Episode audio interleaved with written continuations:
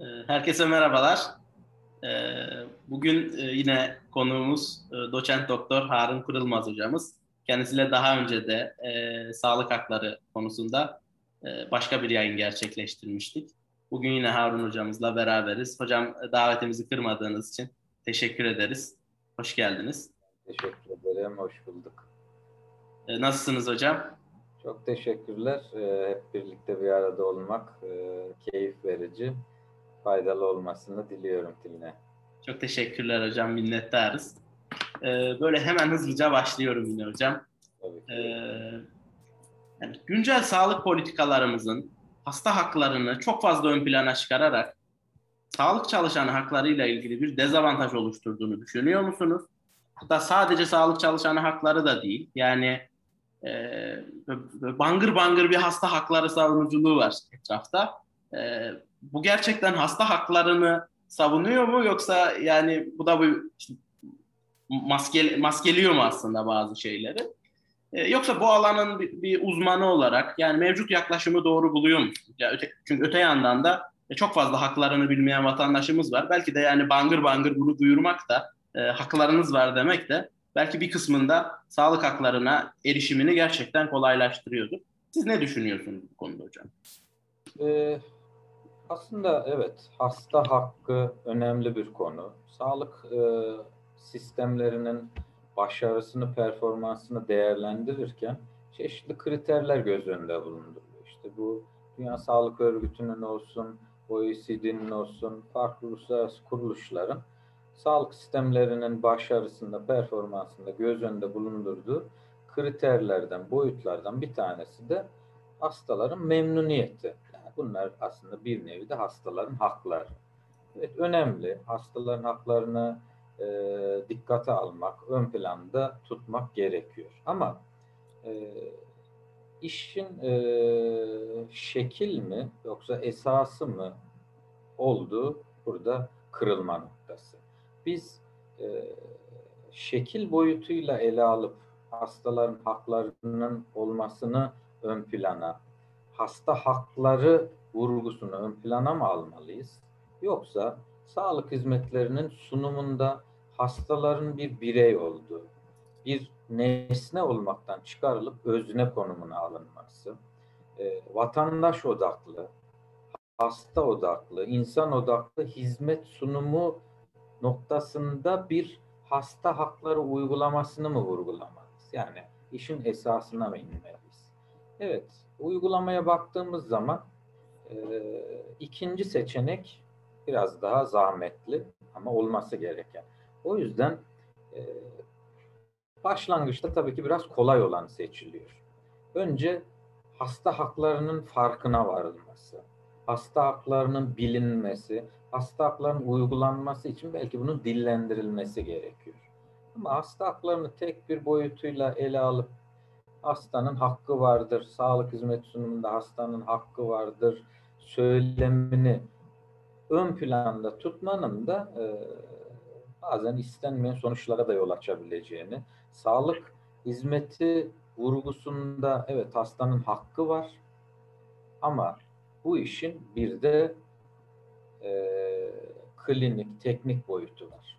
Malum e, sağlık etiği ilkelerinden bir tanesi ki bu işte hukukta da geçerlidir. Özellik. Özellik iki boyutu var.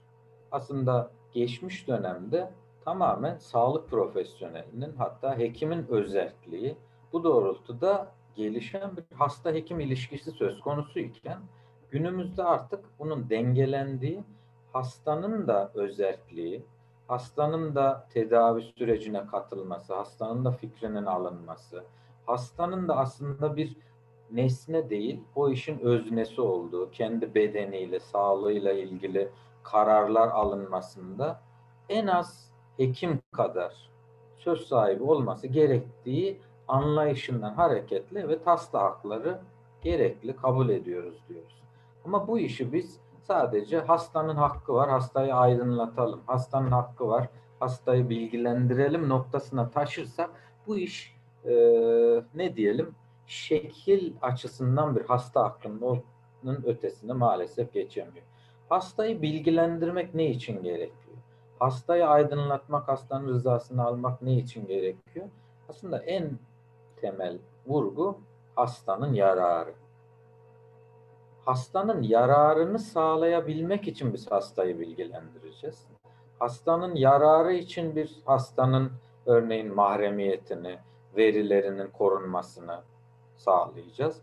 Hastanın yararı için bazen gerektiğinde de bilgilendirmenin dozunu azaltacağız. Eğer o hastayı e, teferruatlı bir şekilde bilgilendirdiğimde hasta paniğe sevk edilecek ve sağlıklı karar almasının önüne geçecekse belki ben orada daha düşük dozda bir bilgilendireceğim. Demek ki burada hastayı bilgilendirmek veya hasta hakkı temel ilke değil, temel ilke hastanın yararı. Şimdi bu hastanın yararını elbette ki sağlık kurumu, sağlık profesyoneli ön planda tutacak. Bunun doğrultusunda karar alacak, bunun doğrultusunda hizmet sunacak. Ama tabii ki de hastanın da haklarının olduğunu kabul edecek. Ee, örneğin işte ona hoşgörülü, ona güler yüzlü, ona e, insani bir şekilde e, yaklaşım sergilemesi, iletişim kurması gerektiğini bilecek. Ha, bu noktada tabii ki ifratla tefrit arasında da kalmamak lazım. Hani tamamen e, tırnak içerisinde müşteri veli nimetimizdir bakış açısıyla hasta haklarını kutsayıp yüceltip hasta ne derse haklıdır, hasta hakkı ön plandadır gibi bir yaklaşım ne kadar yanlışsa hastayı te- tedavi sürecinde, sağlık hizmeti sürecinde yok sayarak onu bir nevi bozulmuş bir makine gibi görüp onu tedavi etmek e, şeklinde bir yaklaşım da doğru değil. Evet belki bir hekim çok iyi bir meslek sahibi olabilir. Alanında çok profesyonel, işin ehli olabilir. Gerçekten hastayı en iyi şekilde tedavi de edebilir. Ama artık günümüzün koşullarında hastayı sadece iyileştirmek yetmiyor. Hukukta artık sadece iyileştiren haklıdır tezi günümüzde geçerliliğini artık kaybetti. Bu siyasette, yönetimdeki o anlayış değişikliğinde de ortaya çıkıyor. Yöneten yönetilen ilişkileri farklılaşıyor. Yöneten bütün kararı alır, yönetilenleri, çalışanları veya vatandaşları fikirlerini, görüşlerini, düşüncelerini yok sayarak bir karar alır. Onlar için onlara rağmen karar alır anlayışı artık günümüzde kabul görmediği gibi sağlıkta da bu böyle. Yani hekimin hasta için hastaya rağmen karar alan, uygulayan perspektiften, rolden artık çıkması hastayla birlikte onu bilgilendirerek, aydınlatarak, onun kafasındaki soru işaretleri gidererek birlikte ve onun için en iyi seçeneği birlikte karar vermeleri bekleniyor. Ha, bu bir hak mıdır? Evet haktır ama biraz önce söylediğimiz gibi hasta hakkını kutsayıp yüceltip her şey hasta hakkına indirgemek e, maalesef şekilcilik olmuş oluyor. E, elbette ki Türkiye açısından baktığımız zaman tabii ki 98'de hasta hakları yönetmeliği mevzuatımıza girdi. Onun öncesinde bununla ilgili hükümler elbette ki çeşitli kanunlarda vardı. 1219'da var. Sağlık Bakanlığı'nın temel sağlık hizmetleri temel kanununda var. Bakanlığın çeşitli teşkilat kararnamelerinde söz konusu. E, tıbbi deontoloji tüzüğünde söz konusu bunlar. Ama Berli toplu sistematik hasta hakları yönetmeliğinde 98'de gündeme gelince tabii ki bu bir e, dönüm noktası oldu. Onun öncesinde e, sadece hasta hakkı olarak da değil, hasta hekim ilişkisi olarak da, yöneten yönetilen ilişkisi olarak da farklı bir dünya vardı. Yani biz bugün 2021 yılındaki koşullarla hasta hekim ilişkisiyle, hasta hakkıyla 1990'lardaki hasta hakkını kıyaslayamayacağımız gibi yöneten yönetilen ilişkisini e, bir kurumda yönetici ve çalışan ilişkisini de kıyaslayamayız. O dönemde daha farklıydı, günümüzde daha farklı. Yani aile içi ilişkiler farklılaştı. Ebeveyn çocuk ilişkisi, öğretmen öğrenci ilişkisi, yönetici yönetilen ilişkisi farklılaştıysa günümüzde bu siyaset ve yönetim teorilerinde e, ister istemez hekim ve hasta ilişkisi de farklılaşıyor. E, birlikte karar verecek. Onun e, nesne değil özne olduğunu, e, birlikte onun sağlığı için en uygun kararlar alabileceğini e, hükmedecek bir aslında hekim, sağlık profesyoneli profiline ihtiyaç duyuluyor. E, bu sebeple belki başlangıçta bunun e, ayarı kaçtı. E, uygulamalar e, daha öncesinde hasta hakları hiçbir şekilde gündemde olmadığı için bunu gündeme taşıyabilmek adına biraz şekli yönüyle ön plana çıkarıldı. Ama bu yeterli değil. E, şekli yönüyle hasta haklarını ele aldığımız zaman istenilen sonucu vermiyor maalesef. E, bazen de e, yanlış algılanmasına, benim hakkım var, ben haklıyım, istediğimi yaparım tarzında bir hasta profilinin de ortaya çıkmasına sebep oluyor ki bu aslında hasta hakkı kavramının esasında ruhunda olan bir şey değil. Hasta hakkının e, özü hastanın yararına sağlık hizmeti sunulması. Buna odaklanılması gerekir. Ee, söyledikleriniz bende e, şeyin önemini, aslında yönetişim e, kavramının böyle önemini e, benim için ön plana çıkardı. Sadece şimdi yönetişim daha çok böyle sanki böyle Avrupa'dan ithal ettiğimiz bir kelime gibi şu an. İşte devletle vatandaşlar arasında. Ama tabii e, mantıken e, işte gelişmişliğimize bağlı olarak işte hastayla e, sağlık çalışanı arasında da e, benzer bir ilişkinin olması olması gerektiği e, kaçınılmaz bir durum. Hocam yani şu e, geldi aklıma. Benim kafamı kurcalayan e, temel şeylerden biri de e, burada e, kişiye yüklenen e, vicdani sorumluluk. Yani ben hekimim, hekim olacağım.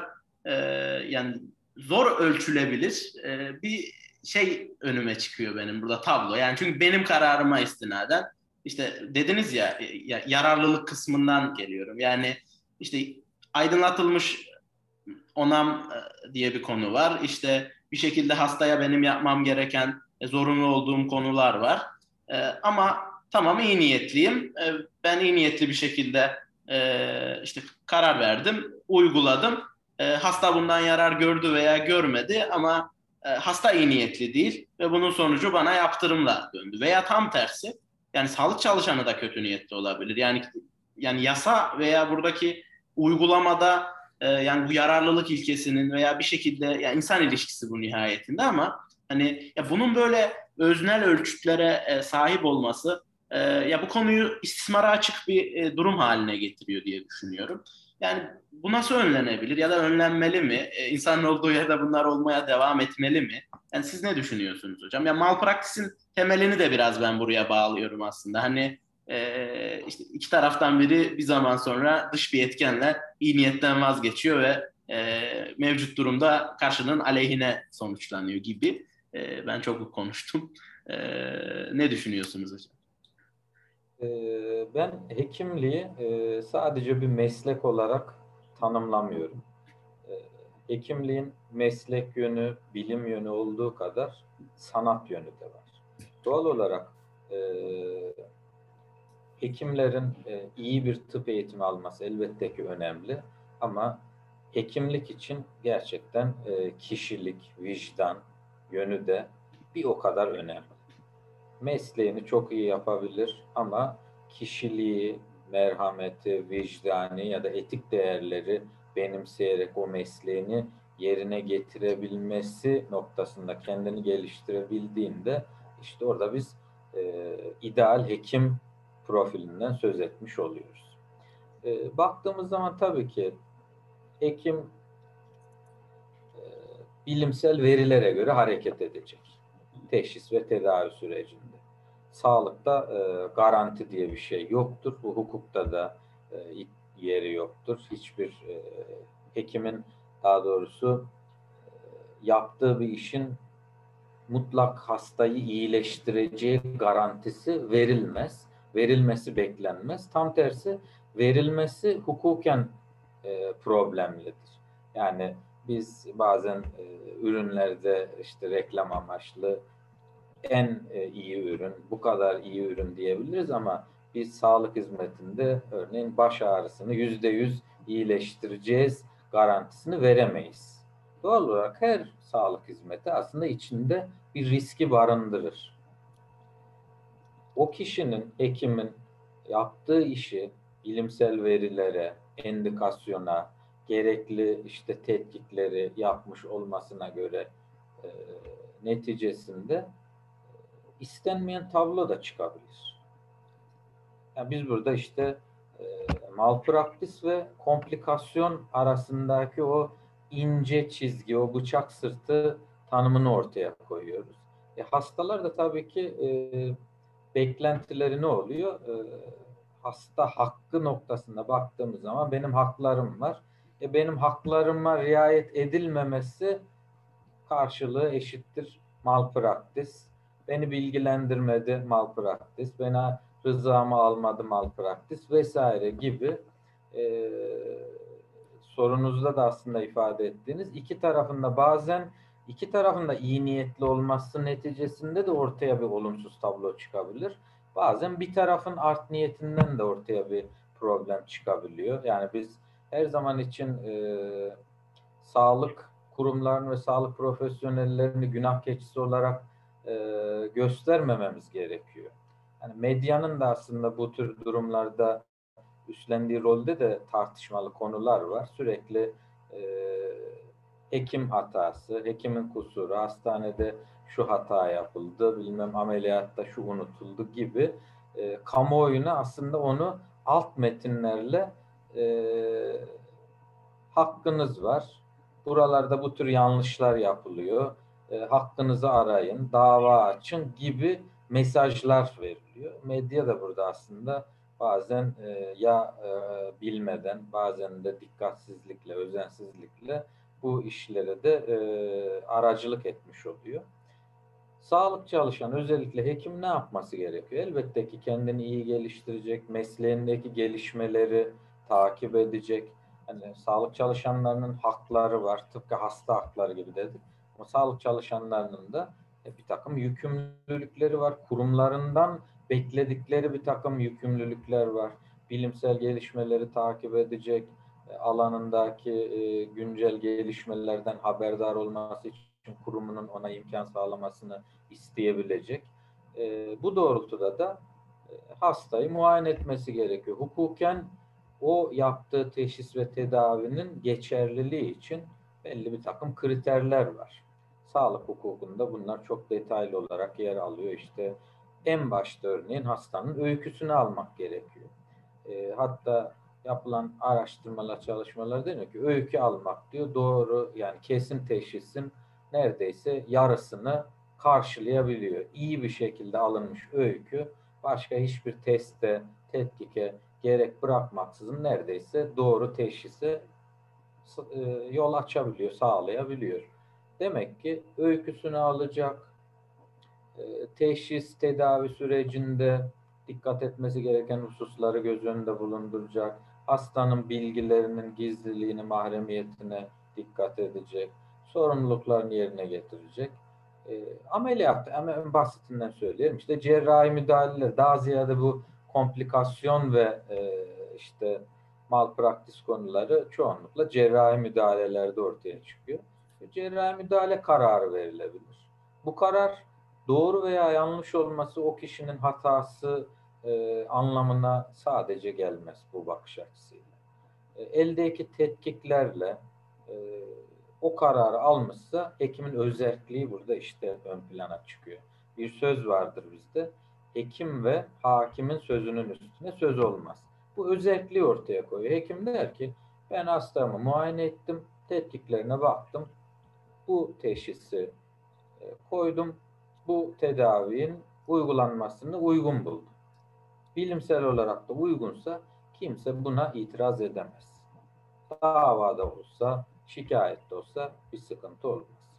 Ha, ama örneğin bu süreçlerde e, ihmalden kaynaklanabilir. kusurdan kaynaklanabilir, kasıttan kaynaklanabilir ki ceza hukuku açısından yani tıp açısından, e, tıbbi müdahalelerdeki ceza hukuku açısından burada üç farklı boyut vardır. E, kusur, ihmal, kasıt derecelendirilir bunlar. Yani kusur e, sus insan olmaz. Kusur olabilir. Bu kusur makul bir kusur düzeyindeyse e, kesinlikle orada bir e, malpraktisten söz edemeyiz. Ama bir görevi ihmal, eğer bir kasıttan bahsediyorsa işte o zaman ortaya çıkan durum bir e, komplikasyon değil, artık malpraktis olarak değerlendiriliyor. Ama biz e, dediğimiz zaman her ameliyatın sonunda kişi sağlığına kavuşur mu? Bunun garantisini veremeyiz. Kimse de verilmesini bekleyemez. E, ama ortaya çıkan e, tablonun malpraktis mi, komplikasyon mu olduğunu açılacak dava neticesinde evet yargı karar veriyor. Ama yargıda bilir kişilik müessesesinden faydalanacak. Burada yine uzmanına dönecek. Örneğin işte bir e, ortopedi vakası ise yine bir ortopedi uzmanının görüşünü almak durumunda. Vakayı değerlendirecek. Burada e, gerekli işlemler yapılmış mı? Ortalama bir e, tabloda, bir vakada yapılması gerekenler bunlardı. Bunlar yapılmış mı? Yapılmış. Örneğin işte röntgen çekilmesi gerekiyordu. Çekilmiş mi? Çekilmiş. E, röntgene bakılınca o röntgende e, anlaşılması gereken e, tablo anlaşılabiliyor mu? Anlaşılabiliyor. Anlaşılabildiği halde anlaş, anlamamışsa burada o zaman e, kişinin ihmali, dikkatsizliği, özensizliği ortaya çıkmış oluyor. O zaman komplikasyon değil malpraktise geçmiş oluyor. Ama her hasta hakkı ihlalinin daha doğrusu ihlali iddiasının diyelim bir e, malpraktis olacağı anlamına gelmiyor. Kamuoyunda haberlere yansıyan e, durumlarda insanlarda öyle bir algı oluşuyor. Ben e, hastanın hakkı vardır, bu hakkı ihlal etti. O zaman bu bir malpraktistir ve bunu e, dava açarak ben bir tazminat hakkı kazanayım yaklaşımı söz konusu oluyor. Ama en basitinden hastayı aydınlatmanız noktasında bile yeri geldiğinde vakaya göre hekimin hastayı aydınlatmaktan vazgeçebileceği de hukuken hükmedilebiliyor. Doğal olarak burada kesin çizgileri belirleyemeyiz. Vaka, hekim ve hasta arasında olaya göre belirlenmesi gerekiyor. Anladım hocam. Ee, hocam bir de bununla bağlantılı şeyi sormak istiyorum. Yani e, yine bilir kişi deyince aklıma geldi.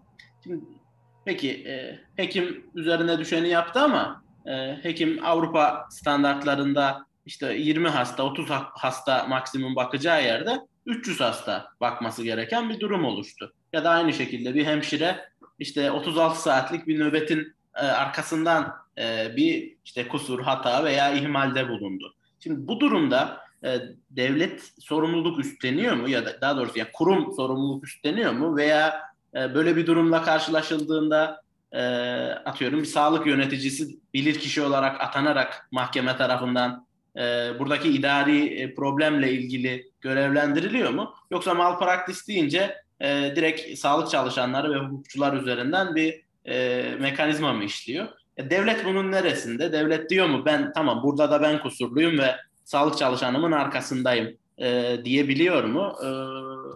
E, demesi gerekir ama diyor mu onu öğrenmek istedim size. Öyle e, genel hani tabii ki bu tür durumlarda kusurun kimden kaynaklandığı, e, malpraktis olup olmadığı konusunda genelleme yapmak e, çok zor. Vakaya göre e, değerlendirmek gerekiyor. Ama genel hatlarıyla biz bu işi e, ortaya koymaya çalışırsak burada biz e, bir kişisel kusurdan bahsedebiliyoruz ki bu sağlık personelinin kusurudur. Bu eşittir malpraktis. Bir de hizmet kusurundan bahsedebiliriz. Hizmet kusuru ise kuruma, idareye, yönetime yani işte Sağlık Bakanlığı'na e, yönlendirilebilecek onun sorumluluğunda olan Evet orada da bir dava açılıyor ama o personele değil e, devlete ya da kuruma karşı diyelim. Burada hizmet kusurundan bahsediyoruz. Bir de e, kusursuz sorumluluk diye bir kavram var. E, bu da her halükarda sağlık hizmetinin devletin vatandaşlara sunmakla mükellef olduğu bir görev olduğundan dolayı bu hizmetlerden sunumu, bu hizmetlerin sunumunda ortaya çıkabilecek olası aksaklıklar neticesinde e, idarenin her halükarda sorumluluğu üstlenmesi. Yani buna şu örnek e, verilebiliyor. Örneğin Kızılay aracılığıyla kan alınıyor ve işte ihtiyaç duyduğunda ameliyat esnasında e, kişilere bu kan transfüzyonu sağlanıyor. Şimdi kural olarak tabii ki bu kan transfüzyonunun e, bir takım e, prosedürleri var. Testler yapılıyor. Ama bu şu anlama gelmez. Sıfır hata. Böyle bir şey maalesef mümkün değil. Bazen hata olabiliyor. Bu kişiden kaynaklanabilir. Kişi testi yapmıştır. Testin sonucu da e, hatalı çıkmış olabilir. Burada da her halükarda mağduriyete uğrayan bireyin e, mağduriyetini giderebilmek adına o kusursuz sorumluluk idareye yüklenmiş oluyor. Burada his, bizim asıl hizmet kusuru mu, kişisel kusur mu ayrımına gitmemiz lazım. İşte bilir kişi vesaire buna göre ayırt ediyor. Neler e, hizmet kusuru veya kişisel kusur arasındaki farkı ortaya koyacak. Ortada bir e, hizmet var. Bu hizmetin sonucunda bir zarar ortaya çıkmış. Yani bir hasta mağduriyet ortaya çıkmış. Neden sonuç ilişkisi ortaya çıkar, kurulur ve bu bir kamu hizmeti ise burada hizmet kusuru vardır. Ama e, sonuçta hizmet kusuru da olsa, kişisel kusuru da olsa onu bir insan eliyle yapıyorsunuz. E, sorunuzda verdiğiniz örnekle işte 36 saat nöbet tutmuş. Bu kişinin e, ister istemez hata yapabileceği, çünkü robot değil insan, dinlenmediği için e, hata yapabileceği, belki yanlış ilaç tedavisi uygulayarak işte hasta güvenliği ihlaline yol açabileceği muhakkak olabilir. 36 saat nöbet tutmuş bir kişiden e, kişinin e, yaptığı, sunduğu bir hizmetten bir hasta zarar gördüyse buradaki kusuru kişisel kusur olarak değil, hizmet kusuru olarak almak gerekir. Burada bilir kişi nasıl değerlendirecek? Genel kurallar var. Tıpkı işte tıp biliminin e, kuralları olduğu gibi bir çalışmanda kuralı var. Bir kişinin 36 saat e, çalışması yani dünyanın neresinde ele alırsak alalım mümkün değil yani. E, o şartlarda, o koşullarda o kişinin e, çalışmasını bekleyemezsiniz. Çalışmaması gerekir. Eğer idare böyle bir iş planı yapmışsa zaten o kişinin e, riskli bir hizmet sunabileceğini, hata yapabileceğini artık kabul etmesi gerekiyor. Doğal olarak bu durumdaki bir kişinin hastaya verdiği bir zarardan o kişiyi sorumlu tutamayız. Ha, ama tabii ki burada bir kasıt veya ihmal değil ama kişi yorgun, dikkatsizlikten, farkında olmadan bir hastaya zarar oldu. İşte orada biz hizmet kusurundan bahsediyoruz. Ama kişinin normal e, koşullarda yapmaması gereken veya e, yapmaması gereken bir işi yapması veya yapması gereken bir işi yapmaması durumunda hastanın mağduriyeti ortaya çıktığında ise burada da ise kişisel kusurdan ve malpraktisten bahsediyor. Yani malpraktis aslında her halükarda dava açılıyor ama sonucunda hizmet kusuru olursa sorumluluk idareye, tazminat ödeme yükümlülüğü idareye, kişisel kusur olursa ise e, sağlık çalışanına e, yönlendirilmiş oluyor. Anladım hocam. Ee, burayı şeye bağlamak istiyorum hocam. Ee, sonra aslında biraz daha e, hem terminolojiye de değinelim. Bu, kavramları çok konuşuyoruz ama hani e, birbirlerinden ayrımı nedir, tanımlar nedir? Hani e, belki dinleyenler için de yararlı olur. Hocam yani karşılaştırmalı olarak düşünürsek e, hasta hakları ve sağlık çalışanı hakları hakkında e, yani ne söyleyebilirsiniz? Hani e, evet sağlık çalışanlarının kamu görevlisi olup olmamasıyla ilgili bazı hakları var. İşte mesleki gelişim hakları var. E, olması gerekiyor yani vesaire ama yani bir de hasta hakları bağlamında e, sağlık çalışanı hakları nelerdir? Yani bu ikisinin birbiriyle e, ilişkili olarak e, ne söyleyebilirsiniz? E, her zaman hasta hakları ve sağlık çalışanları hakları birbirleriyle çatışır mı? E, karşı karşıya getirir mi insanlar insanları birbirine e, bu konular? E, ne söyleyebilirsiniz bunlarla ilgili olarak? İdeal olarak hasta ve sağlık çalışanı hakkı birbiriyle çatışan bir durum değil. Birbirini tamamlayan bir durum. Tabii ki burada e, sağlık hizmeti sunumunun bütün koşullarının ideal noktada olduğunu göz önünde bulundurduğumuzda e, çatışmadan söz etmeyiz. Böyle bir çatışma ortaya çıkmaz. Ancak e, ne diyelim iş yükünün fazlalığı, çalışma koşullarının olumsuzluğu gibi e, kriterler birleşince e, bunların arasında bir çatışma ister istemez ortaya çıkabiliyor. Hastanın hakkını ön plana almak, sağlık çalışanının hakkını yok saymak ya da e, hiçe saymak anlamına gelmez, gelmemeli. Ancak e, diyelim ki Dünya Sağlık Örgütü diyor bir e, hastanın muayenesi 15 dakika olmalı diyor.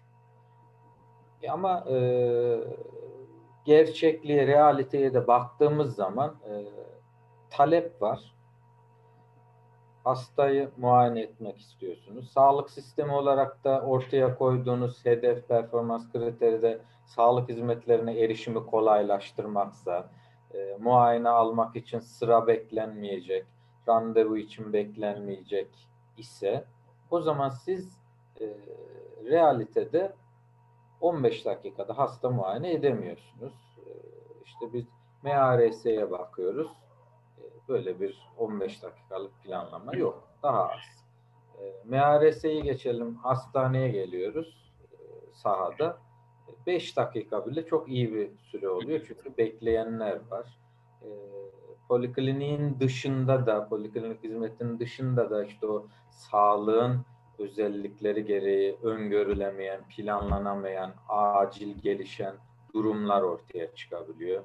Hekim örneğin bir konsültasyona gitmesi gerekebiliyor, acil servise gitmesi gerekebiliyor, kliniğe geçmesi gerekebiliyor. Tüm bunlar birleşince e, hasta yoğunluğu artmış oluyor. Şimdi siz bu noktada hastanın e, hakkı, işte muayene ortamı vesaire, süresi, bilgilendirmesi bunu terazinin bir tarafında düşünelim.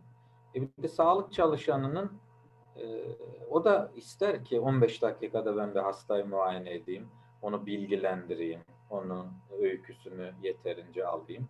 E, şimdi 5 dakikalık bir muayene sürecinde takdir edersiniz ki ideal bir e, muayenenin gerçekleşmesini bekleyemeyiz. O süreçte e, hastanın geçmiş öyküsünü mü alacağız, ilaç öyküsünü mü alacağız, aile öyküsünü mü alacağız, kronik bir rahatsızlıksa, hastayı bilgilendirecek miyiz, e, muayene mi edeceğiz vesaire. Tüm bunlar artık ne oluyor? Bir zamana karşı yarışa dönüşüyor ve sağlık çalışanının hakkı bir nevi aslında hasta hakkının gölgesinde kalmış oluyor. Şimdi sağlık çalışanının hakkını gölgede bırakarak ya da ikinci planda tutarak e, gerçek anlamda hastanın hakkını sağlayamayız. Hastanın hakkı demek hastanın sağlığına kavuşabilmesi demek birey olarak. Hasta hakkı demek toplum olarak sağlık statüsünün yükselmesi demek. Tüm bunları sağlayabilmeniz için siz sağlık sistemine radikal dokunuşlarda bulunmanız gerekiyor. Eğer e, muayene süresini hastanın hakkı olarak e, değerlendirdiğinizde o ideal süre olarak almanız gerekiyorsa o sağlık çalışanının da aslında istediği bir durum. Ama gerçeklikle örtüşmediği için talep ve mevcut sağlık hizmeti sunum kapasitesi bunu karşılayamadığı için ne yapılıyor? Bundan taviz verilmeye çalışılıyor. Buradaki hasta hakkından taviz verilmemesi için ya da işte oradaki o memnuniyeti veya kaliteyi düşürmemek adına maalesef ister istemez sağlık çalışanlarının haklarından da bir takım e, feragatlar gündeme gelmiş oluyor. İşte burada özellikle nöbetler, çalışma sürelerinin uzaması, e, iş yükü, e, sağlık profesyoneli başına düşen hasta sayısının e, dünya ortalaması açısından ya da işte OECD, Avrupa ortalamasının çok üzerinde olması gibi bir takım istenmeyen tablolar ortaya çıkmış oluyor. Biz hasta hakkı, sağlık çalışanı hakkı veya işte hastanın yükümlülükleri, sağlık çalışanın yükümlülüklerini birbiriyle tezat, çelişen e, kavramlar ve işte uygulamalar olarak düşünmememiz gerekiyor. Bunlar aslında birbirini tamamlayan, gerçek anlamda e, uygulandığında sağlık sistemini çok daha iyi noktaya götürebilecek argümanlar olarak bakmamız gerekiyor. Teşekkürler hocam. Ee, hocam sizin e, hem bakanlıkta hem de şu an sanırım e, çalışmalarınız performans yani sağlıkta performans ve e, kalite üzerine e, yoğunlaşmış durumda. E, ben en azından öyle anladım hocam şöyle bir araştırma yaparken hakkınızda. Yani bu bunu bir kenarda tutarak hocam tıbbi hata, malpraktis ve komplikasyon kavramlarıyla ilgili bize aydınlatabilir misiniz? Bu perspektiften yani bu konuların e, sağlıkta kaliteye, sağlıkta performansa, e, aynı zamanda sağlık çalışanlarının performanslarına e, etkisiyle ilgili e, böyle ne düşünüyorsunuz? Aynı zamanda örnek vakalardan e, bahsedebilirseniz e, böyle çok sevinirim. E, tabii ki kalite, performans konularında çalışmalarım oldu. E, doktora test çalışmalarımı bu alanlarda yaptım. E, tabii ki bunun e, malpraktis tıbbi hata boyutuyla e, ilişkilendirilmesi noktasında burada bunlar bir nevi hasta memnuniyeti, sağlık hizmetlerinde e, kalite kriteri, hizmet kalite standartları e, olarak parametre olarak hem dünyada hem de Türkiye'deki sistemde yer aldığını görmüş oluyoruz. Bak e, bir e, hastanede baktık diyelim işte performans ölçülüyor. Burada çeşitli alt parametreler değerlendiriliyor. Neler? E, kişinin ürettiği, sunduğu hizmet, örneğin Türkiye açısından baktığımız zaman işte sağlık uygulama tebliğ ile ilişkilendirilerek bir takım e, girişimsel işlemler belirleniyor. Bunlar bireysel performans puanını hesaplıyor. Tabii ki performans sadece kişinin e, sunduğu hizmet ya da daha doğrusu bu hizmetin sayısal karşılığı olmamalı değil de e, işin niteliği de önemli kalite de elbette önemli. Memnuniyet de elbette önemli. E, ama e, ne diyelim hasta güvenliğinin ihlal edilmemesi, risklerin en aza indirilmesi, komplikasyonların e, azaltılması, tıbbi hata bu doğrultuda komplikasyonların azaltılması. E, elbette e, malpraktis dediğimiz husus zaten e, kırmızı çizgi e, istenmeyen bir durum. Hem kurumu hem sağlık çalışanı açısından olumsuz bir durum. Bunların ortaya çıkmaması gerekiyor. E, hizmet kalite standartları bunu bir ölçüde sağlamaya çalışıyor. Tabii ki bu da yetmiyor. İşin e, bir de e, klinik performans ve kalite boyutu var. Yani sizin e, hastaya sadece güler yüzlü hizmet sunmanız, e, aydınlatması, ısıtması ya da yemeklerinin lezzetli olması, odasının işte tek kişilik olması yetmiyor belki ona e, uyguladığınız tedavi örneğin işte ilaç tedavisi, antibiyotik veriyorsunuz. O antibiyotik tedavisinin e, daha az yan etkilisi varken onu uyguluyorsanız o işte klinik kalitenizin, performansınızın düşük olduğunu gösteriyor. daha az e, riskle, hastaya daha az hastanede tutarak, daha az e, işlem yaparak, daha az ilaç vererek, daha hızlı bir şekilde, daha etkin bir şekilde taburcu edebiliyorsak, daha az girdiyle hastayı tedavi etme imkanımız varsa, hastayı işte 15 gün sonra, bir ay sonra tekrar aynı rahatsızlıktan hastaneye başvurmamasını sağlayabiliyorsa bunlar e, gerçek anlamda performans olmuş oluyor. Tabii ki tıbbi hataların önüne geçmek. Örneğin bu tıbbi hatalar hem hastanın memnuniyetsizliğine, hastanın belki ikinci bir kez operasyona maruz kalmasına, memnuniyetsizliğine yol açacak, riske yol açacak. Belki e,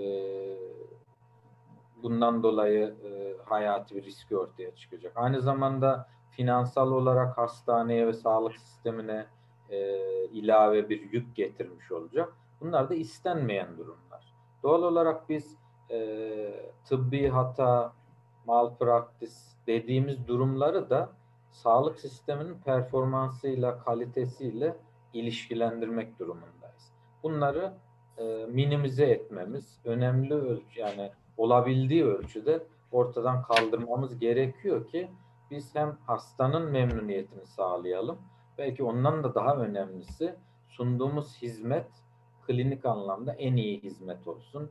En az riskle en iyi sağlık çıktısını elde edebilelim. Bunu vatandaş bilmez. Hasta olarak onu anlaması, bilmesi mümkün değil. Bunu ancak sağlık profesyoneli, hekim bilebilir. Bunu sağlayabildiğimiz ölçüde biz aslında gerçek anlamda performanstan söz etmiş oluyoruz. Hocam ya bu söylediklerinizi ölçebiliyor muyuz biz Türkiye olarak? Yani e, ya da ölçebiliyorsak bunu merkezi yönetim mi ölçüyor yoksa işte her il her hastane düzeyinde e, kendisi ölçüp buna göre stratejik planını e, yapabiliyor mu? E, ya bu, bu bunu merak ediyorum.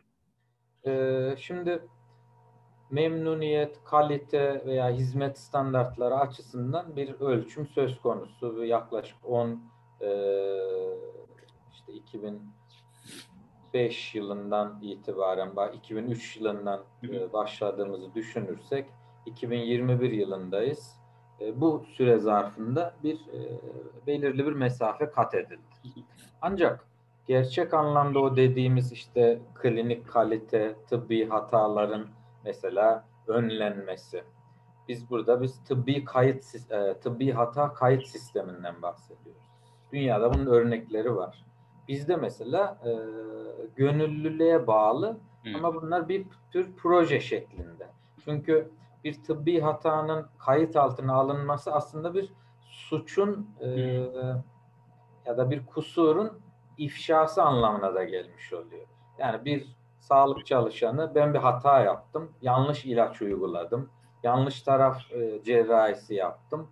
E, bunu e, beyan etmesi demek aslında e, hatasını, kusurunu ya da suçunu e, ifşa etmesi anlamına geliyor ki bu kaçınılan bir durum. Kişi ceza almamak için, işini kaybetmemek için vesaire bunları gizliyor. Ama biz batıda baktığımız zaman bunlar da bir performans göstergesi oluyor. Tıbbi kayıtların bildirilmesi, bu tabii ki yani sayısını tutmak için bildirilmiyor. Ben hangi tür tıbbi hatalar yapıyorum? Çünkü istatistik bilimi ne için var? Yönetimin doğru karar verebilmesi için var. Benim hastanemde ne tür tıbbi hatalar e, ortaya çıkabiliyor? Bunu bilirsem ben o tıbbi hataların önüne geçebilmek için, azaltabilmek için e, tedbir alabilirim. Ama bilmezsem yok sayarım ama o tıbbi hata yok sayılmaz. Sadece ben onu görmezden gelmiş olurum. Şimdi bu boyutuyla baktığımız zaman bunlar maalesef yok. Hı hı. Ee, ama memnuniyet ölçümü var.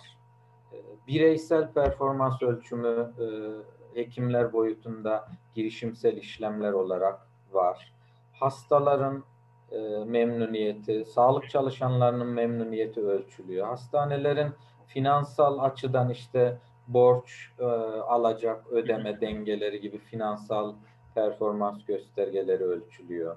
Hastanelerdeki fiziki altyapıya ilişkin e, hizmet kalitesi standartları örneğin işte poliklinik sayısı, polikliniklerdeki e, malzeme, cihaz ya da yüz ölçümü gibi, hasta yatağı sayısı gibi bir takım fiziki ölçütler e, değerlendiriliyor.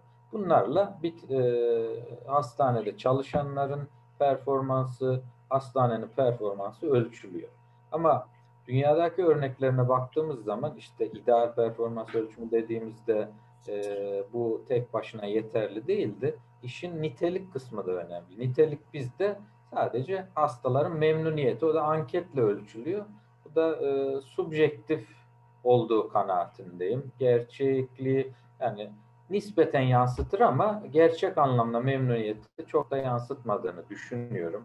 E, asıl hastaneden e, aldığı hizmetten tekrar bir daha başvuruyor mu?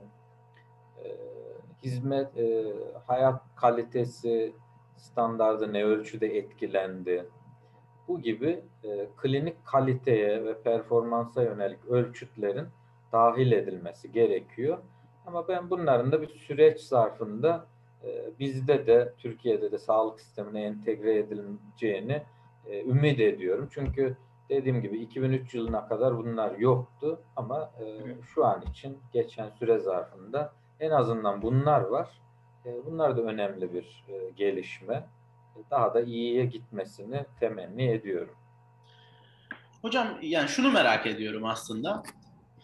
Ee, ya bu söylediğiniz şeylerin bir kısmını sadece MHRS sisteminin yani bilgi sistemlerinin altyapısıyla da e, birçok veriye e, ulaşılabilir aslında. Şimdi bakanlık e, ya eminim ki bununla ilgili birileri çalışıyor ve bir şeyler e, yapıyorlardır.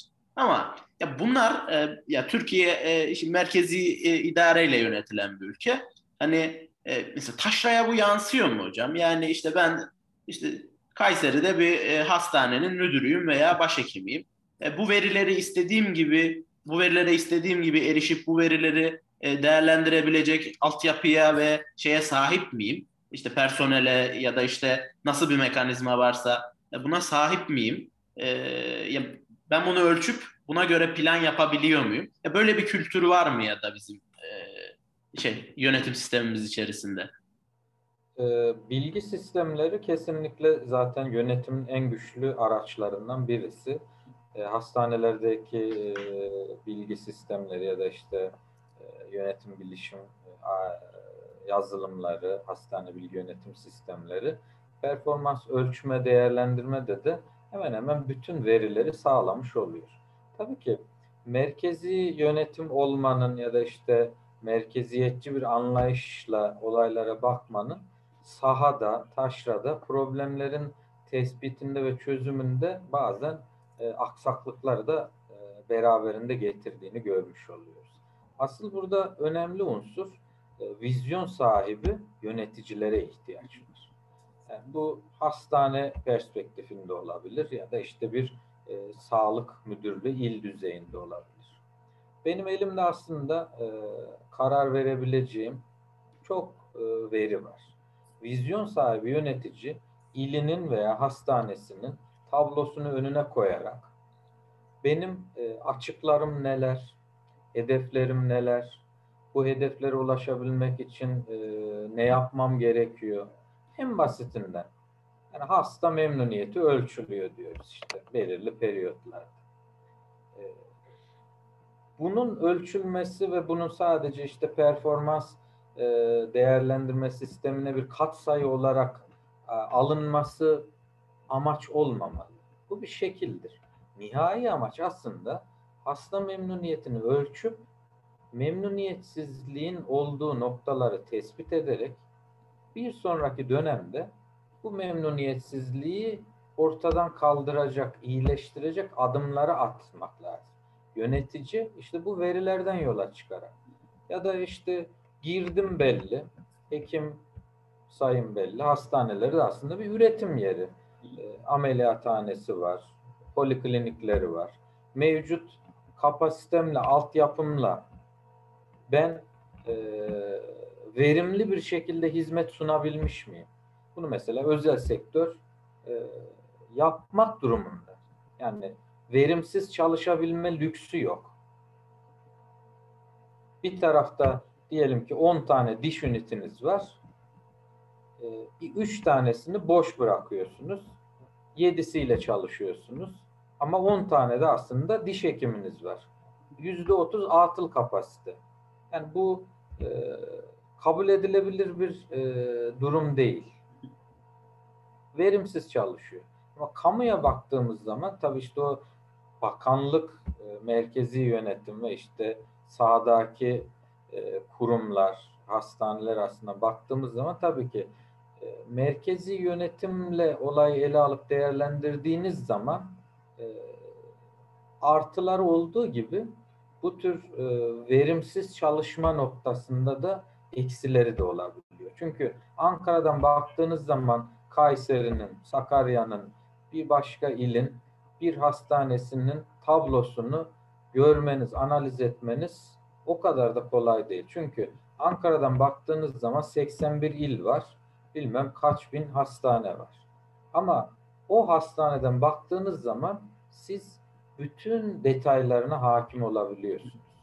Daha iyi nasıl çalışılabilir? Problemler nasıl çözülebilir? Buna daha iyi karar verebiliyorsunuz. Doğal olarak e, evet tabii ki bu siyasi ve yönetim yapısı ülkelerin siyasal ve yönetsel sistemleri e, merkezi bir yönetim mi olacak e, işte e, idari bir e, e, ne diyelim yerinden yönetim mi siyasi yerinden yönetim mi olacak bunları belirliyorlar. Bizim anayasamız siyasi ve idari yapımıza göre merkezi üniter bir devlet ama uygulamada bu sağlık kurum ve kuruluşlarının idari ve mali açıdan özelliğini de aslında engellemiyor. Baktığımız zaman uygulamada e, hem il bazında sağlık müdürlüklerinin hem de hastanelerin e, ellerinde çok güçlü araçlar var. Alabilecekleri kararlar var. Yani sorunuzda bir karar alabilir mi? Çözüm üretebilir mi? Pekala çok rahatlıkla çözüm üretebilir. Burada bizim e,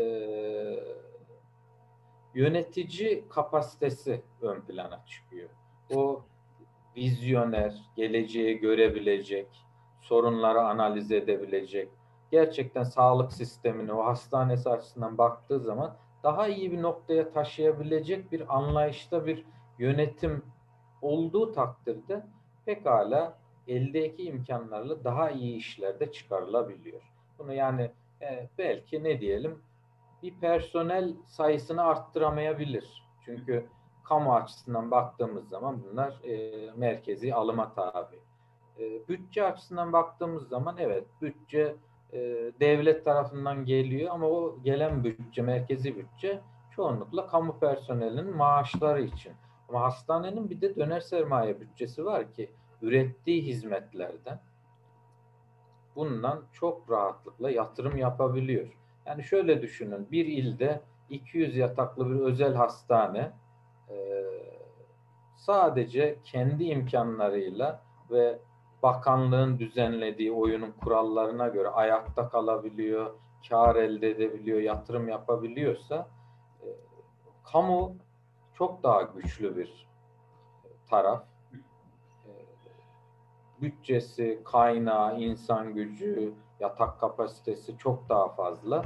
E, fark burada o zaman ne olarak ortaya çıkıyor? Olaylara bakış açısı, e, işi daha ciddiyetle ele alacak böyle nitelikli yetişmiş insan gücüyle. Bu en üst kademeden aslında en alt kademeye kadar. Dünyayı takip edecek, gelişmeleri takip edecek. Yani 50 yıl öncesinin, 30 yıl öncesinin kurallarıyla, e, dar bir e, bakış açısıyla ya da mevzuatın çizdiği çerçeveyle e, iş idare edilir. Ama yönetmek, idare etmekten çok farklı. Hatta biz bugün yönetmeyi de kabul etmiyoruz. Ne diyoruz? Liderlik diyoruz. Yönetişim diyoruz. Çalışanlarla beraber, sektörün temsilcileriyle beraber, farklı aktörlerle beraber karar almamız gerekiyor. Aksi takdirde idare edebiliriz. İdare etmek ne demek? Bizim deyimimiz, deyim olarak da kullanırız. Yani aslında çözüm değil ama e, problemi de ortaya çıkarmamak adına bir iş yapmaktır idare etmek. Bizim bugün yöneticilerden beklediğimiz, sadece yöneticilerden de değil, bütün insan gücünden beklediğimiz çağın gereklerine uygun hareket ederek e, elde ettikleri kazanımlar aslında yaptığı işlere yansıtması olmalı. Hocam benim için gerçekten çok ufuk açıcı oldu. Ee, hani şey ya bu konular hep merak ediyoruz ama hani ne mutlu e, bize o zaman. Ya siz sizin baktığınız noktadan e, duymak e, çok farklı. Ya bu ya bununla ilgili son olarak şunu sormak istiyorum. Şimdi merkezi idare veya e, işte taşrada yani il, il müdürlükleri düzeyinde şimdi verilere bakarak belirli standartlar belirleniyordur diye düşünüyorum. Yani işte A hastanesinde işte şu kadar hasta bakılmış kapasitesi bu ortalaması bu işte B hastanesinde de bu kadar hasta bakılması lazım örneğin. Yani ya bu tip standartlar e, yaygın mı e, Sağlık Bakanlığı bünyesinde ya, ya da sizin çalıştığınız dönemde yaygın mıydı? E, ya da sizin çalıştığınız konular hani bunları böyle e, ön plana çıkartıyor mu? Ya çünkü bu standartların da ben e, sağlık çalışanları için e, baskı ve mobbing ortamını oluşturacağını düşünüyorum. E, bir de siz mesela siz de belirttiniz işte tıbbi hata kayıt sistemi. Yani işte bu, bu öyle bir şey ki işte dediğiniz gibi şimdi hiçbir doktor belki bunu belgelemek istemez. Aynı şekilde hiçbir sağlık yöneticisi muhakkak onun da onayından geçen bir süreçtir. E, buna dahil olduğunu kabul etmek istemez. Hani şimdi standartlar da böyle diye düşünüyorum ben. İşte bir standart belirlediniz. E, işte sağlık çalışanı e, buna uygun hareket ettiğini iddia eder. E, çünkü bazen absürt oluyor gerçekten. İşte Ankara'dan belirlenen bir politikayı işte e, herhangi bir ilde e, söylendiği şekilde acaba insanlar uygulanıyormuş gibi mi yapıyorlar? Yoksa bu işte bir sağlık yöneticisinin bir sağlık çalışanına baskısı şeklinde mi e, dönüşü oluyor bunun? Yani burada böyle yumuşak bir nokta varmış gibi hissediyorum ben. Biraz bununla ilgili konuşabilir misiniz acaba hocam? Ee, şimdi Türkiye'de sağlık e, kurumlarındaki planlama e, personel ve yatak sayısı üzerinden belirleniyor, hareket ediyor. Yani bir hastanenin yatak kapasitesi şudur. Buna göre şu kadar e, uzman hekim, bu kadar şu e, meslek dalından personel istihdam edilecektir diyor. İl düzeyinde baktığında işte e, nüfus bu kadarsa şu kadar sağlık personeli olacak diyor. E, sağlığın e, tabii ki bu bir belirleyici ya da hmm, karar verirken objektifliği sağlayabilir, belli ölçüde sağlayabiliyor. Ama sağlık hizmeti sunumunda sadece nüfus veya yatak kapasitesi olarak baktığımız zaman yapılacak planlamalar, alınacak kararlar, geliştirilecek stratejilerin de hata verme olasılığı ortaya çıkabiliyor. Çok örneklerine şahit oldum hala da olabilir. E, bir hastanede örneğin cerrah var ama ameliyathane yok. Bir başka hastanede ameliyathane var ama cerrah yok. İşte bu en basitinden bir planlama hatası. Şimdi siz bunu merkeziyet yani merkezden e, bütün hastaneleri planlamaya ve kaynakları dağıtmaya kalktığınız zaman e, biz burada hani kusur, art niyet aramıyoruz. Ama hata yapma imkanınız artıyor. Göremezsiniz yani. Şöyle düşünün. Ee, Avrupa e, Birliği'nin bir e, yönetim anlayışı vardır. Hizmette yerindenlik diye. Hizmette yerindenlikte şunu vurgular. Bir hizmeti o hizmetten faydalanan kişiye en yakın olan birim, kurum sunmalıdır der. Şimdi siz bunu tem merkezden e, planlamaya, koordine etmeye kalkarsanız hata olasılığınız, yanlış karar verme olasılığınız, cerrah olmayan yere ameliyathane açma, ameliyathane olan yere cerrah göndermeme gibi hatalı kararlar vermeniz olası. E biz bunları il düzeyinde planlamak gerekebiliyor. Ya bu mümkün mü? Evet mümkün. Ee, ama tabii ki burada biraz da yönetsel kültür de ön plana çıkmış oluyor. Yani biz profesyonelleşmeyi ne ölçüde sağlayabildik?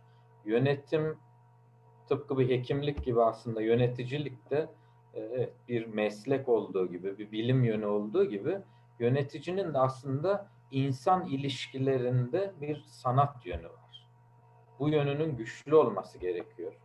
E, kurumuna, kurumunun e, stratejilerine, plan politikalarına hakim olması gerekiyor. E, gemiyi en son kaptan terk eder misyonuyla kurumuna bağlı olması, kurumunu en iyi noktaya taşıyabilmesi için canla başla çalışması gerekiyor. Böyle bir anlayıştaki bir yönetici aslında bu tür e, kararları alabilecek e, veriye sahip. Örneğin il düzeyinde baktığımız zaman bir kurumda e, yoğunluk var, bir başka kurumda da e, atıl kapasite var. Mevzuat buna müsaade ediyor zaten. İl içinde kaynakların dağılması, e, personel olarak da bakabilirsiniz, teçhizat olarak da bakabilirsiniz. Bu kararları alabilirsiniz. İşte burada sağlıklı objektif veriye ihtiyaç var. Zaten e, ölçme ve değerlendirmenin altında da en önemli kriter sağlıklı bir e, veri tabanı olması gerekiyor. Suistimal olmayacak, e, net bilgileri ortaya koyacak. Yönetici de bugün bilişim teknolojilerinin e, yardımıyla hastanedeki örneğin biz bakıyoruz e, hastane bilgi yönetim sistemleri var. Bunda hastanenin tablosunu rahatlıkla e, bir tuşla görebiliyor. O an için ne kadar hizmet üretilmiş, ne kadar e, hizmet sunulmuş, hangi tetkik yapılmış, hangisinden eksik var, hangisinden fazlalık var. Bunları görerek il düzeyinde aslında planlama yapılması gerekiyor. Bunlar mevzuat olarak mümkün. Uygulamaları da görüyoruz ama sadece e, kurallarda olması ya da mevzuatta olması yeterli olmuyor. Bunun için bir de anlayış gerekiyor. Bir zihinsel değişim, dönüşüm de gerekmiş oluyor. Yani biz hasta hakkı dediğimizde başa gelirsek hastanın hakkı vardır, kanun, yönetmelik vardır dememiz tek başına bir anlam ifade etmiyor. Buna toplumun, bireylerin, sağlık kurumlarının, sağlık çalışanlarının inanması gerekiyor. O dönüşümü gerçekleştirmesi gerekiyor ki biz ondan faydayı e, sağlayabilelim. Alınan kararlarda da bu böyle yani sadece bakanlığa bırakmak tek başına yetmiyor sorumluluğu. E, herkesin her kademede elini taşın altına koyması ben bu kurumun asli bir unsuruyum. E, bu kurumu daha iyi bir noktaya getirmek için, bu hizmeti daha iyi bir noktaya taşıyabilmek için ben ne yapabilirim demek gerekiyor. E, sistemin de, işleyişin de buna müsaade etmesi gerekiyor. E, böyle yaklaşımda olan kişilerin önünü kapatmamak, bunları teşvik etmek gerekiyor. Şimdi gençler, e, bir kurumda yeni başlayan e, işte dinamik, e, taze kanlar aslında yüksek motivasyonlu oluyor. Sorunları daha net duru bir gözle tespit edip çözüm üretebiliyor. Ama bir süre sonra o çarkın dişlileri arasında o motivasyonu da düşüyor. O eleştirdiği iş yapan modeline dönüşüyor. Buna müsaade etmemek gerekiyor hep birlikte. Yönetiminden en alt çalışanına kadar. Biraz ben de buraya bağlayacaktım hocam e, en son. Ee, yani aslında hasta haklarına ya bir önceki yayınımızda da konuşmuştuk. Hasta hakları böyle çok memnuniyet odaklı olunca haliyle işte sağlık yöneticisinin ya da başhekimin e, yükselmesi de ya da işte bir şekilde onun başarı kriterleri de e, hastanedeki memnuniyetle ölçülüyor. E şimdi bu sefer e, o da haliyle daha başarılı olmak için e, kendi altında çalışanlara e, buna uygun e, kriterler ortaya koyuyor. E, ama işte standart, uluslararası standartlara uygun işte performans ölçüm yöntemleri ya da kalite geliştirme e, stratejileriyle e, aslında aslında yani Amerika'yı yeniden keşfetmeye de gerek yok sanırım. Hani bunlar için belirli metotlar var ve e, uygulanabilir. Belki uygulanan yerlerde vardır. Ama e, bunun bir işte sistem haline e, gelmesi temennisiyle deyip yeni soruma geçiyorum hocam. Ee, hocam geçenlerde sosyal medyada bir bir şey gördüm. Ee, işte soruyla da alakalı. Yani işte bir diş hekimi yazmış ki işte sabah 10'da anestezi yaptığım hasta işte ben anestezi yaparken dişini çekilmiş sanıp evine gitmiş. İşte öğleden sonra 2'de kliniğe gelmiş. Hocam evde aynaya baktım bu dişi çekmemişsiniz demiş. Yani ya kurban olduğum demiş. 4 saattir seni arıyoruz. Nereye gittin? Falan e, muhabbeti olmuş böyle. Yani tabii miz, ya mizah bir yana şimdi aydınlatma e, konusu e, yani burada aslında e, bu, bu örnekte de böyle ön plana çıkıyor ama yani sağlık çalışanları bu aydınlatma konusunu biraz angarya olarak görüyor sanırım. Yani herkesi genellememekle birlikte. Ya, ya bu konu e, bu örnek üzerinden hocam yani kamu kurumlarında çalışan hekimler e, sağlık hukukuna e, nasıl bakıyorlar? Yani bu şimdi bunu Angarya gördükleri zaman aslında e, mal praktisinde artması belki e, bir, bir sebep oluyor. Yani böyle, ya böyle bir doğrusal ilişkiden bahsedebilir miyiz? E, siz ne düşünüyorsunuz? E, bu durum maalesef defansif tıbbı da e, korumacı tıbbı da tetikledi ortaya çıkardı.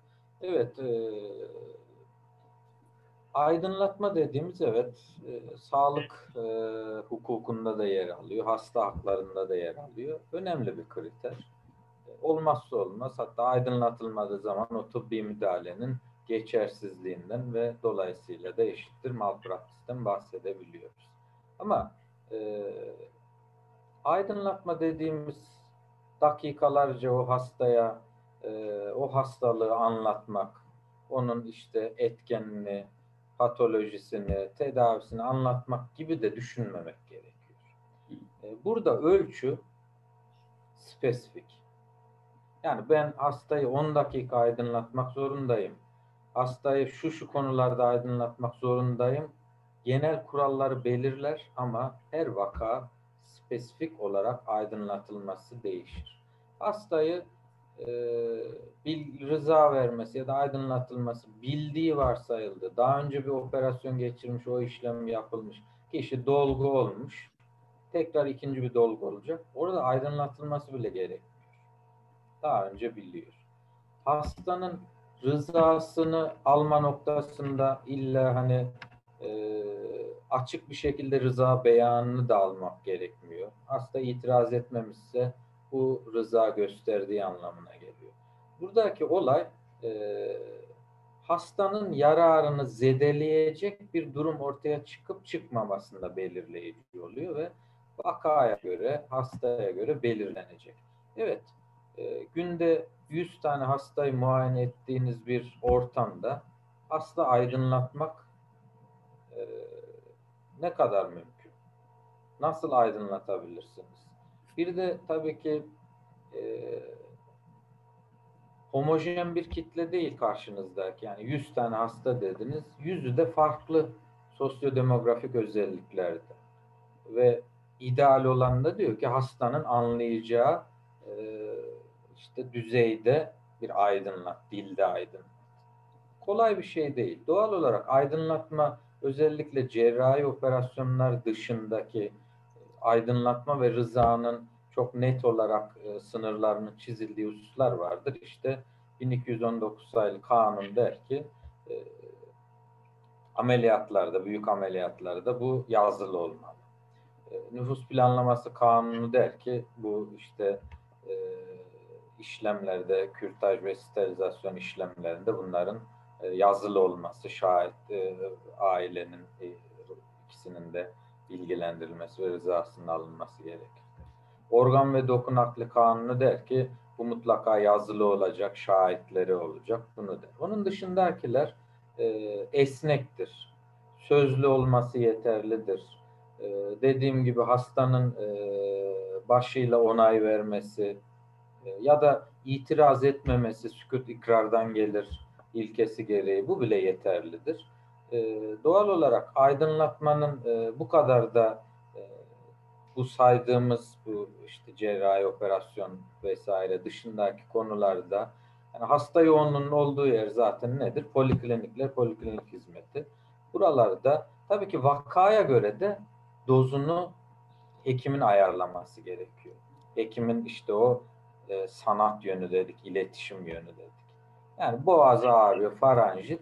E burada e, dakikalarca aydınlatmanıza gerek yok. Ama daha ciddi bir vaka varsa o zaman o dozu biraz daha arttırmanız gerekiyor. Buna dikkat etmek belirleyici bir unsur. Ben bence güzel bir e, ölçü koydunuz hocam. E, hocam son iki e, sorumu soruyorum. E, sizi de sizi de çok yordum. Kusura bakmayın. Ben büyük bir keyifle yani e, sohbet mi diyelim ben bir sohbet olarak görüyorum. E, keyifle katılıyorum yani. Benim için de öyle oldu hocam.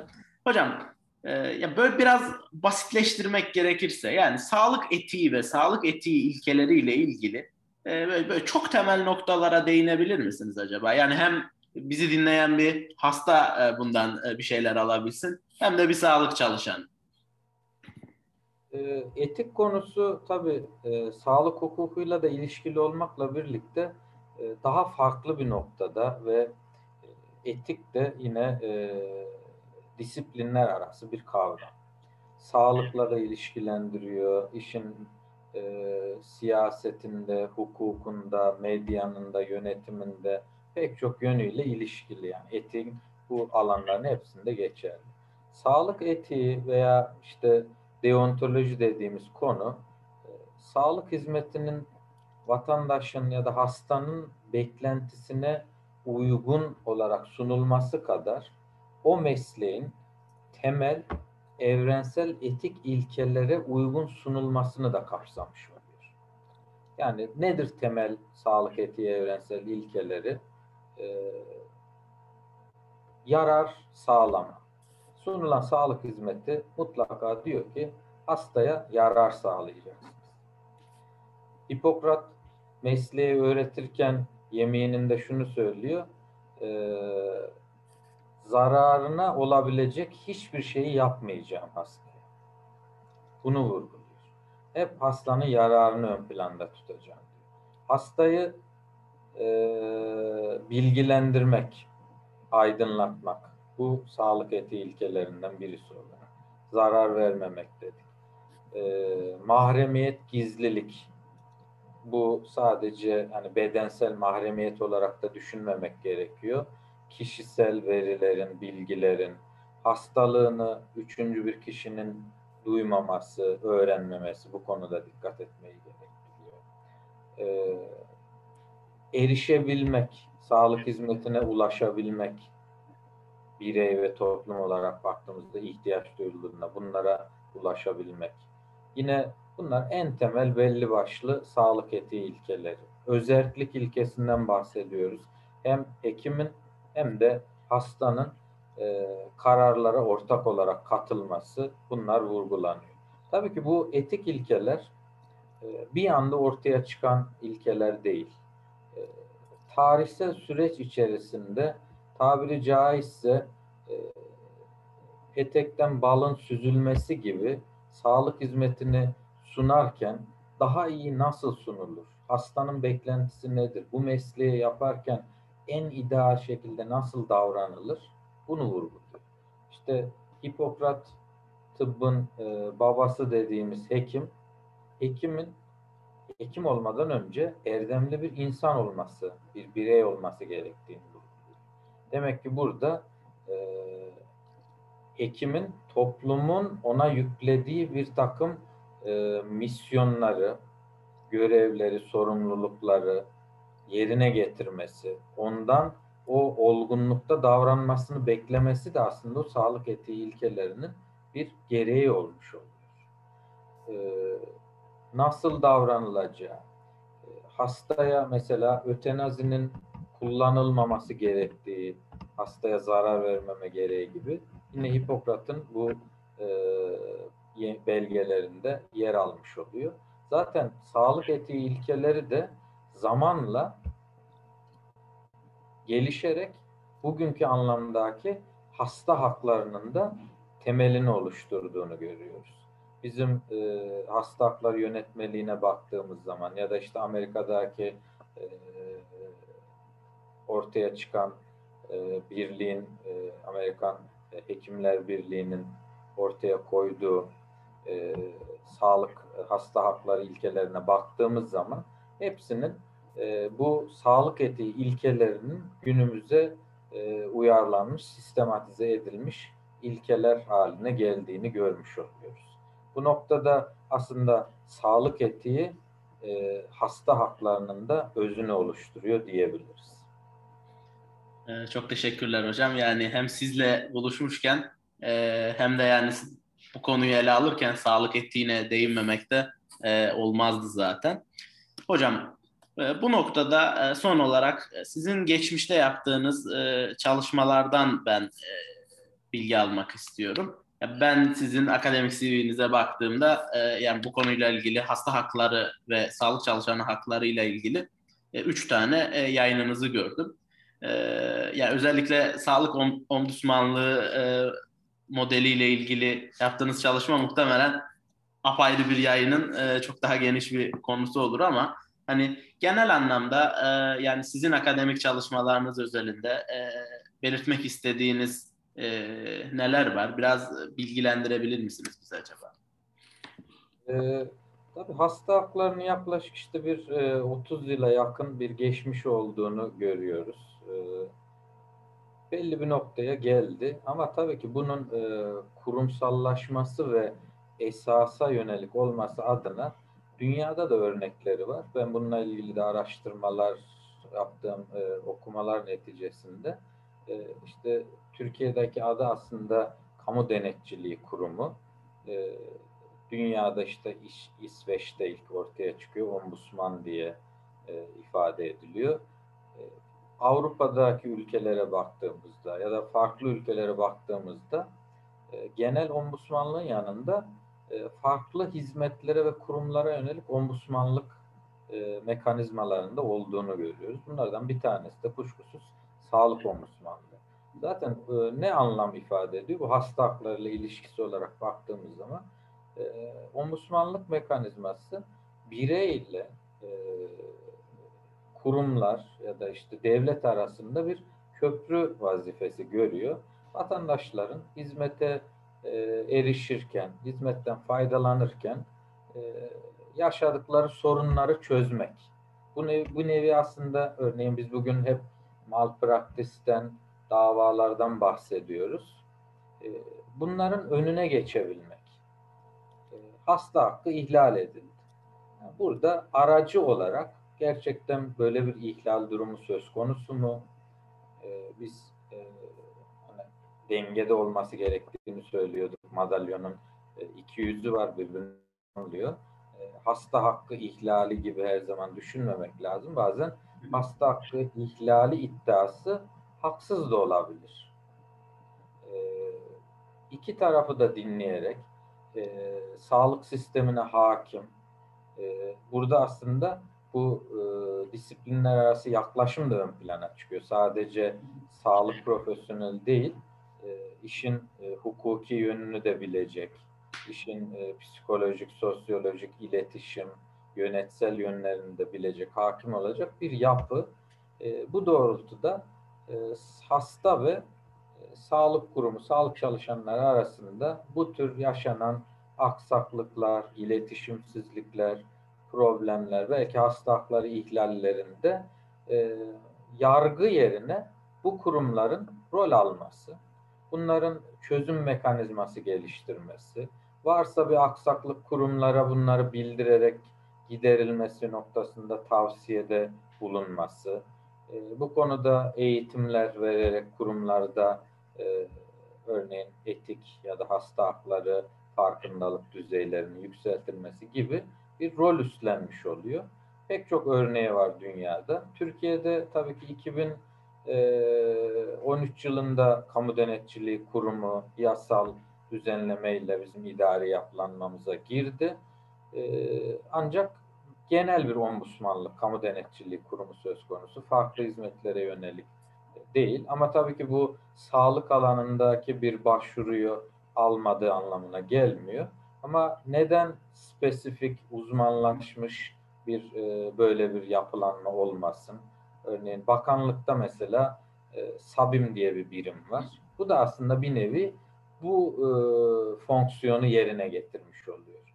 Bu birikimi de dahil ederek işin içine biraz da işte hukuki e, boyutu dahil ederek böyle bir e, yapılanmaya gitmenin belki bu tür işte malpraktis davalarının e, yine bu şiddet, çatışma olaylarının azaltılmasında, önlenmesinde de e, katkı sağlayacağını ben düşünüyorum, öngörüyorum. Bu konudaki çalışmalar da tabii ki e, Türkiye'de e, örneği olmadığı için çok sınırlı ama yurt dışında örnekleri var. Belki zamanla Türkiye'de de böyle bir e, uzmanlaşmaya, fonksiyonel ayrımada gidilebilir düşüncesiyle bu tür e, çalışmalarda yapılabiliyor. Ama tabii ki sağlık hakkı, hasta haklarıyla ilgili çok daha fazla çalışma var. Bunlar belli bir birikime ulaştı. E, yeterli olduğunu söyleyebiliriz ama tabii ki çalışmalara mutlaka devam edip e, gelişmeleri daha güncel haliyle de takip etmek gerekiyor. Bu hepimizin görevi. Çok teşekkürler hocam. Bu konuyla ilgili eklemek istediğiniz bir şey var mı hocam? Ee, sağlık hakkı, hasta hakkı önemli bir konu. Ee, buna e,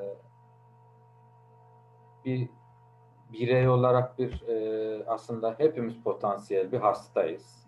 Bu boyutla bakmak gerekiyor.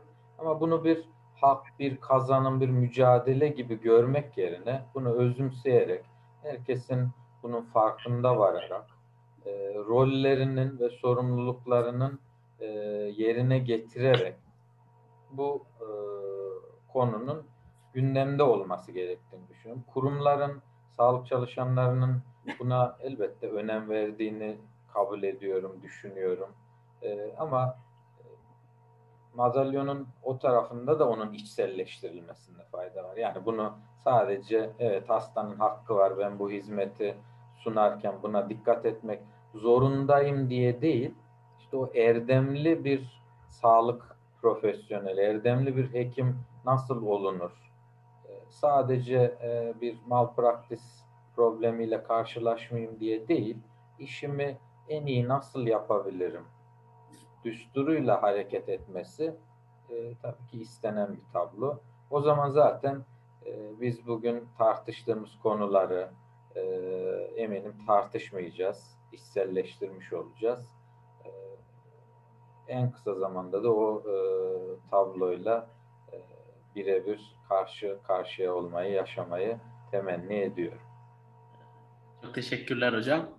Ee, biz, biz Sağlık Hakkı İnisiyatifinden bahsederken hocam e, bazı mecralarda diyoruz ki biz bilimsel bilgiyi pratik hale dönüştürmeye çalışıyoruz. Bu yolla da e, sağlık hakkı konusunda farkındalık oluşturmaya çalışıyoruz.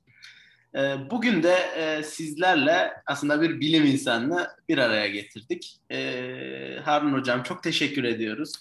E, Sakarya Üniversitesi İşletme Fakültesi Sağlık Yönetimi Bölüm Başkanı Doçent Doktor Harun Kırılmaz hocamız bizimleydi. Kendisine minnettarız. Çok teşekkür ediyoruz hocam.